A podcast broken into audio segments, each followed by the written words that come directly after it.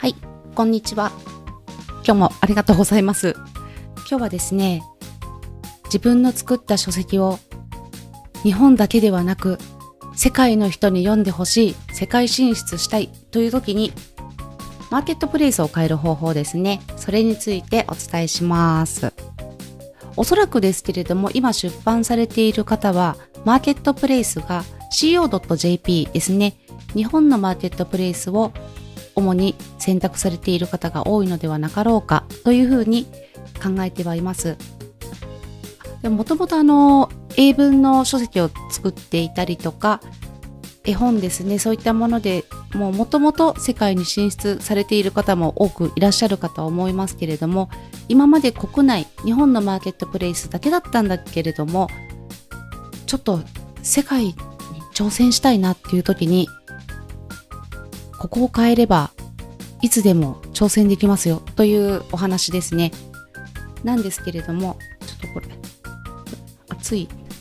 あ、これなんですけど、あの、ここだけの話、私このヘッドホン聞こえにくいです。ちょっと余談になりますけど、話しにくくないんですかって、ちょっと質問をいただいたことがあったんですけど、実はこれヘッドホンかっこいいからつけてるだけで、音は聞こえていないんですね。なので多分こうついてる時とついてない時とあると思いますけどあと髪髪型が変な時とかもやってますんであの YouTube やってて髪型がっていう時にはあのおすすめです。ちょっとずらして止めてます。はい戻しますね。はい。世界に進出する時にはやっぱりみんな大好き KDP のページからそれは始まります。本棚ですね。ご自身の出版されている書籍で全てにはならないんですね。主なマーケットプレイスをそれぞれの書籍に対して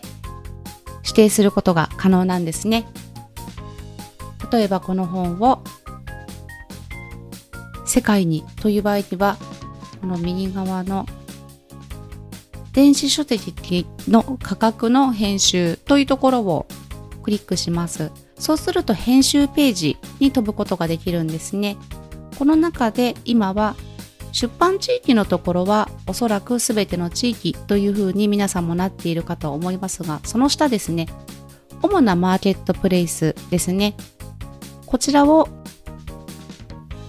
今は co.jp になっていますが amazon.com にするとアメリカですねアメリカを主に出版することができます。ですのでもしも海外、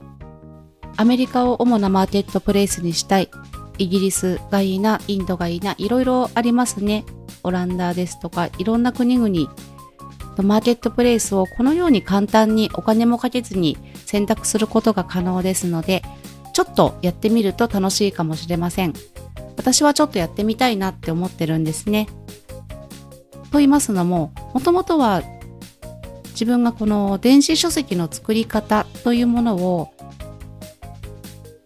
ちょっとやってみたいな。アメリカのマーケットプレイスで販売したら海外の方が誰か買ってくれるのかな実は日本のマーケットプレイスでもそのアメリカのマーケットプレイスで買ってくださる方とかもいらっしゃるんですねですのでちょっとあの英語は苦手なので翻訳とかあの英語の得意な方に相談したりして出版したいな英語版作りたいっていうことをちょっと思ってるんですね。そして考えていたら私と同じようにアメリカだったり海外で電子書籍をこうやって作ってるんだけれども日本のマーケットプレイスでも販売してみたいな主なマーケットプレイスにしてこの書籍を出版してみたい。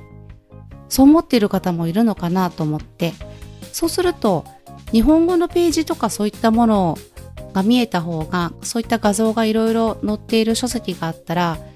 もしかしたら誰かの役に立つかもなと思って勝手に夢がもう膨らんで広がってワクワクしているんですね。